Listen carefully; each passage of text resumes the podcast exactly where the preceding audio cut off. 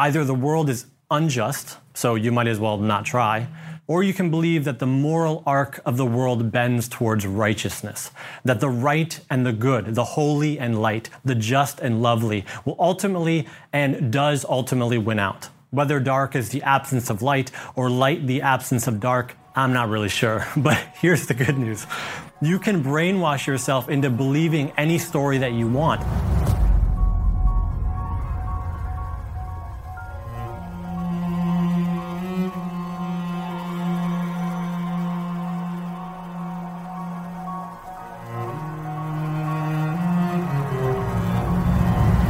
Average CEO reads 60 books per year, and many attribute their success to this habit of constant learning. This is the difference between those who actualize and those who fail. This automation of their learning, this 1% better every day.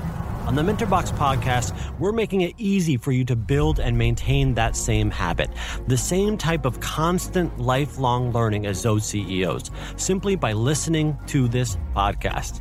Make sure to subscribe to us on Apple Podcasts or wherever you like to listen, and tune in for new episodes every Monday, Wednesday, and every Friday. And if you want to dig deeper into what our incredible guests teach, make sure to go to mentorbox.com and become a member today.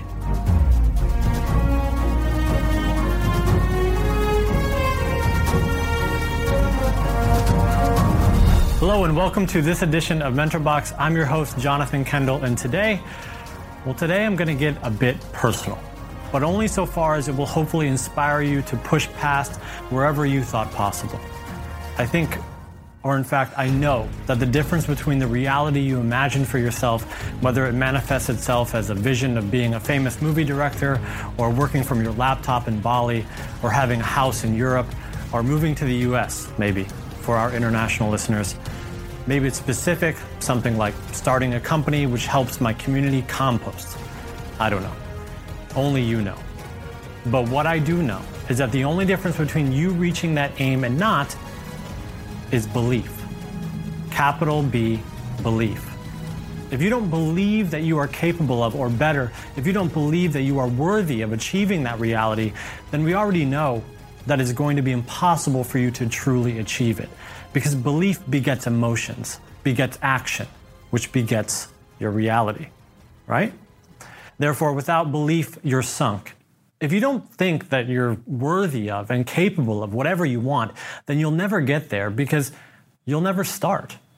And this, well, I'll just straight up ask you is this your problem, do you think? Is there some part of you that thinks, no, not me, could never be me? If yes, if that's your idea, then most often the reason why is outside of yourself. And I know that flies in the face of obsessive attachment to extreme ownership that we, no matter our current situation, can, if you so choose, crawl and drag and pull ourselves back up from the depths of any hell. Choose to choose, as I normally say. And of course, I still believe that. But there's also a bit of nuance here. It's appropriate every so often. And in this case, the nuance is the reason, meaning the reason you do not believe that you are worthy or can become who you want is because you probably don't have a real example in your life, a role model, a person to look up to, someone to help you along the way, someone to tell you, listen, I didn't have it on a silver platter either. These types, these rags to riches, therefore, are important, necessary even. If you're a member of MentorBox, you may have listened to my lesson about the Odyssey, where I describe the importance of story to society. In it, if you remember, I argue that story is the backbone of civilization. It's how we most effectively communicate to each other. It's how we are convinced of X over Y. Even politically, think to yourself. If you're super conservative when it comes to taxes, let's say, you may tell a story to yourself something like, well, rich people earned what they have, and it's immoral for someone to steal from them just because they haven't worked as hard. Whereas if you're more progressive on taxes, you may have a story something like this. The rich take advantage of the poor by keeping them down, and therefore we need to help the poor to bring themselves back up by taking some from the rich and redistributing it ethically. Both these stories, you may have noticed, feel ethical. They both sound on the grand side of justice. And on islands, they are in fact both right. Though, so too goes the same for the story you tell yourself about success. Some of you listening to this today, even if you're of the self development variety, and of course you are because you're listening to this, but even if you're of the self development variety, there are a few of you or a part of you inside of you, a whispered devil on your shoulder, if you will, that truly believes that success is not earned, but rather given. That certain people have advantages, and that those advantages aggregate and compound to give them unfair advantages. That some are fated and others are banished. And of course, it's true that we all have different starting lines. Some have to climb higher. Obviously, this is all true. But stopping the story right there and saying, oh, well, I guess I hope I'll win the lottery one day is not only tragic, but it's also misleading. You are misrepresenting reality, truth be told, in order to continue doing what you've always done. Because if the story is this, that no matter what you'll do, your fate is your fate. If you were born poor or from a less this or a fewer that or your family was not whatever, if you believe this, then why try? Why progress? Why persevere when the going gets tough? And so that story is available to you, of course. The world is full of oppressive regimes, war, pain, death, tragedy, despots, and unearned inequality. Just read the news for three seconds, basically any day. It's horrid. The world in this version, in this reading, is a nihilistic hell of unfairness. And that word, that idea, injustice, for whatever reason, I could probably do an entire lesson, write books on the complexities of why and how we're so obsessed as a species with injustice. But no matter. For many reasons, that word strikes a chord in the very depths of our souls. And so you must tell yourself one of two stories, basically. Either the world is unjust, so you might as well not try, or you can believe that the moral arc of the world bends towards righteousness, that the right and the good, the holy and light, the just and lovely will ultimately and does ultimately win out. Whether dark is the absence of light or light the absence of dark, I'm not really sure, but here's the good news. You can brainwash yourself into believing any story that you want. Any story that you tell yourself often enough will become your reality. Think about it. Think about all the wonderful conspiracy theories that spin off from all the great novels and movies, or the funny conventions where they swear, no, I swear that the Loch Ness Monster is real, or elves or Bigfoot, aliens and their like we are liable, if we so choose, to believe pretty much anything that we choose to believe, despite the evidence for or against. And therefore, if we turn this power on its head, rather than being prey to what other people tell us, we listen only to the right stories, to over and over and over again convince ourselves of the reality of our own power to pull ourselves up. That control overpowers reaction. That action trumps circumstances. Then we are well on our way to belief. Evidence be damned doesn't really matter because we have a story to tell ourselves. We have reminders. And then, because humans naturally tend to try and prove their already deeply held beliefs, we will then seek out further proof of this benevolent, self directing belief in our own ability to manifest our realities we will see and feel and experience and love the efficacy of this belief in all areas of our lives. Now, I say this with the disclaimer that this is not an excuse for dogmatism. But in this case, I give you a get out of jail free card.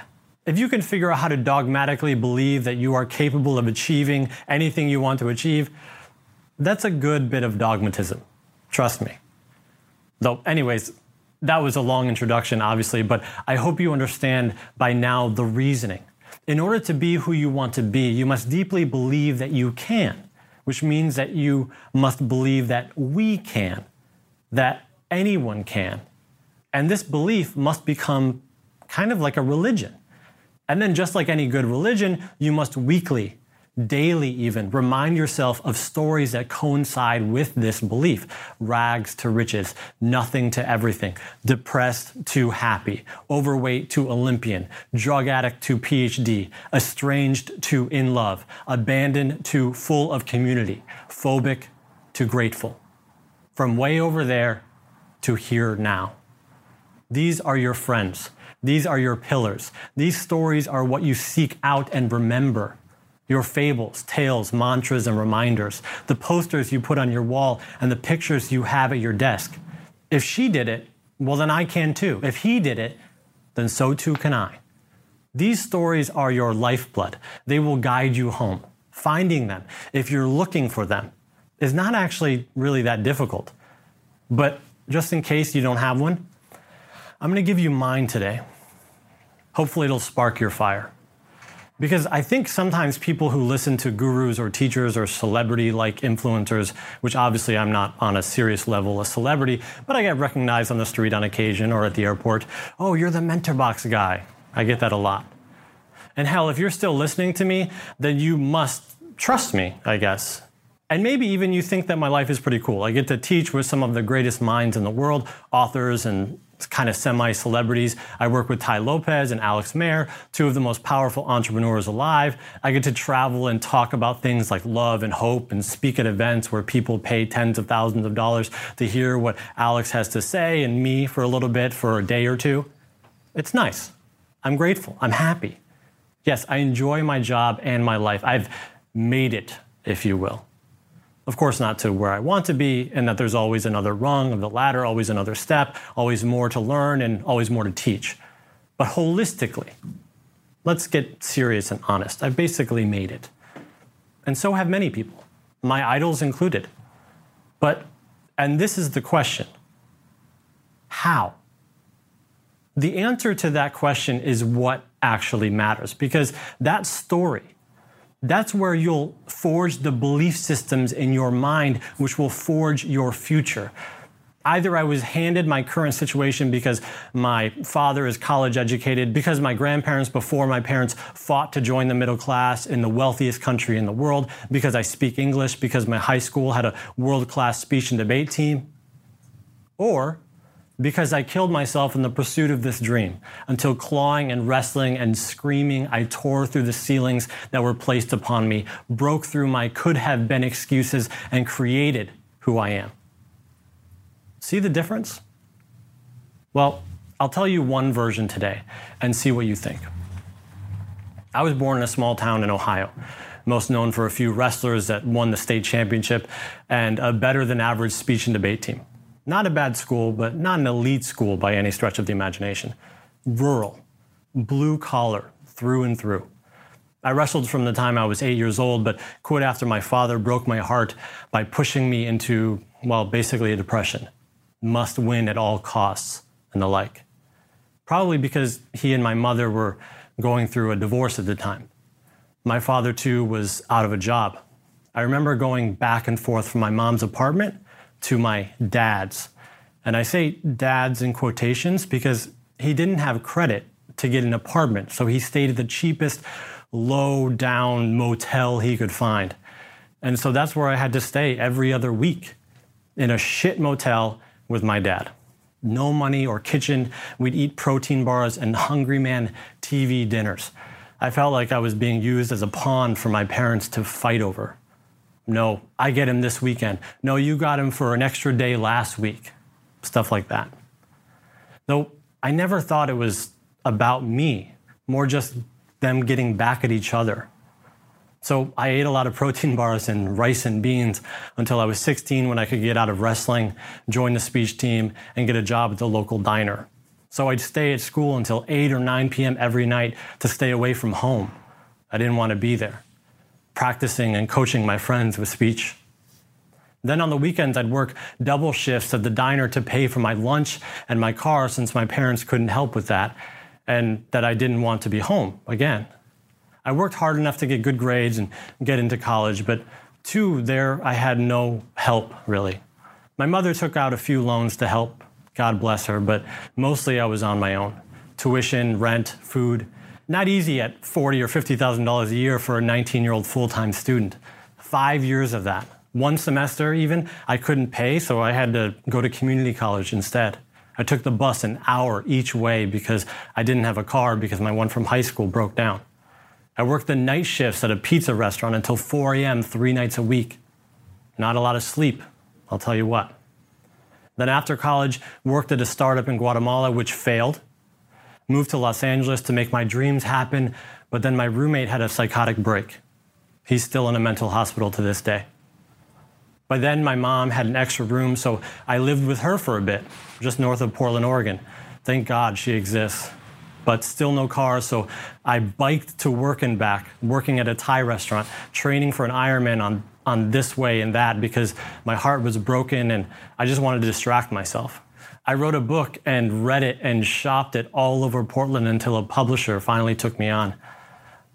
Didn't make any money off of it, not really. In fact, I went on a tour that cost more money than it made.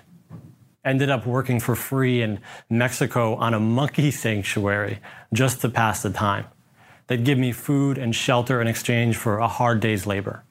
Did that for about six months until running out of money completely. Negative, actually. The great writer, down in the dirt. My grandma died actually, at that exact moment. So I came back to the US borrowing money from my sister, feeling awful about it. And then I hitchhiked to Big Sur, California, because I heard you could work at a restaurant there. Maybe they had housing, though they didn't. So I slept in the woods, walking to work every day until buying a car, which broke down within a month, by the way, back to the woods until saving for another car, which I slept in for the rest of that year. Though all the while, I was writing, reading the great books. Still determined to be a writer and a teacher, I would wake up in the mornings and run along the coast, shower in the national park, and do two shifts at the restaurant, saving and saving and saving, writing and writing and writing with a flashlight in my journal at midnight until falling asleep on the cliffs. I did this for three years, saving, living in my car, getting better and better, learning more and more, until finally a forest fire forced my hand. All the tourists were gone, no more money left. So I had to finally become the professional writer I was training to be all this time. Jump off the cliff, see if I die, see if I survive. Though, because I had filled up dozens of journals and read hundreds of books on success and habits and grammar and vocabulary, that I had relentlessly pursued my dreams, even while homeless, basically, when it was time to pull the trigger, I was actually good enough. I got a few clients to pay me to write for them. All the while, I kept practicing like an athlete. Two vocabulary words a day, 20 sentences each, two short stories, at least two chapters of a book dissected and analyzed in my journal. I was, in a word, obsessed. I knew then, and always really, that I would eventually break through, that my 10,000 hours of training would eventually get me to where I wanted to be. And, well, it did. Here I am. A few years later, after working as a ghostwriter in Mexico, Alex and Tai came calling to help them build MentorBox. The first box was Think and Grow Rich and How to Win Friends and Influence People, I remember, both of which I had extensive notes on and had already read a few times. And so I finished the cheat sheet and the workbook, you may remember those. They asked me to write them, and I did it in less than 12 hours, and then won the job. A few months later, Alex asked me to move to San Francisco and begin MentorBox in earnest. The test then was over. Now it's time to turn professional. So, what did you get from that story? I ask. Did I have an advantage living in the United States? That my school had a proper speech and debate team? To instill in me a love for writing and teaching? That my mom let me stay with her that one particular year when I was down? Yes. All of that and more. I had colossal advantages. Though, too, did you hear the part about my childhood? Paying for my own lunch? Working the night shift in college? A failed startup? A best friend now in the hospital? Living in the woods? Living in my car? Waking up early and writing way, way, way late at night? Reading and reading and reading and reading and reading when everyone else, well, maybe wasn't. See, the story you heard, the story you tell yourself about me, about all successful people, and especially the story you tell yourself about yourself matters. Was it luck or was it hard work? Probably both. Surely, probably, and always both. But that hard work part is powerful beyond measure. Let me tell you what. And the harder you work and the smarter you work, the luckier you'll get. Luck is preparation meeting opportunity, my friends. And so when that opportunity comes, will you be prepared? Are you preparing? Are you listening to the right stories, interpreting them in the right way? Are you brainwashing yourself into believing that you can despite the obstacles? Or will you give yourself an excuse? Either way, the choice is yours. And let me tell you from experience, from very personal experience, from those wet, sad moments of despair in the literal redwoods of California, asking myself in a tent, where is this all going? Let me tell you, the choice is yours. It's not easy. Hell, it is not easy. But good news is that it's simple. And so I'll leave you with that. I hope that helped. I hope you feel inspired by me, and as soon, I hope I will be inspired by you. Until next time, cheers.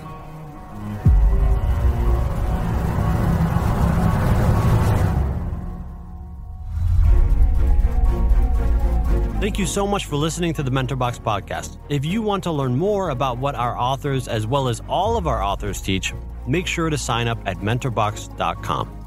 And if you like the MentorBox podcast, please leave us a positive rating and review in Apple Podcasts, as that helps us get discovered by more people who will enjoy and be helped by what we do over here at MentorBox. Also, if you think of anyone who would enjoy or be helped by what we do here at MentorBox, be sure to let them know. We do what we do at MentorBox to try to make the world a better place through the incredible education our authors bring, and we can only do that through your help. So please help us spread the word. Again, thanks for listening, and we'll see you in the next MentorBox podcast.